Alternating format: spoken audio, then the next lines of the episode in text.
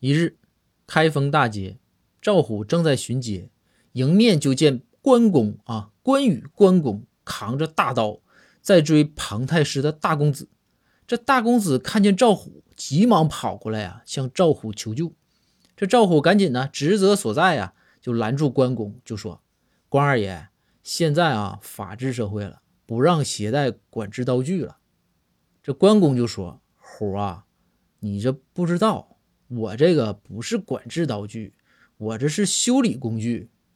赵虎就笑了，关二爷，您这明显是大刀，这能修理啥呀？关公看看庞太师的大公子，然后对着赵虎笑着说道，看谁不顺眼就修理谁呗。赵虎想想就说，嗯，合理，二爷您请随意吧。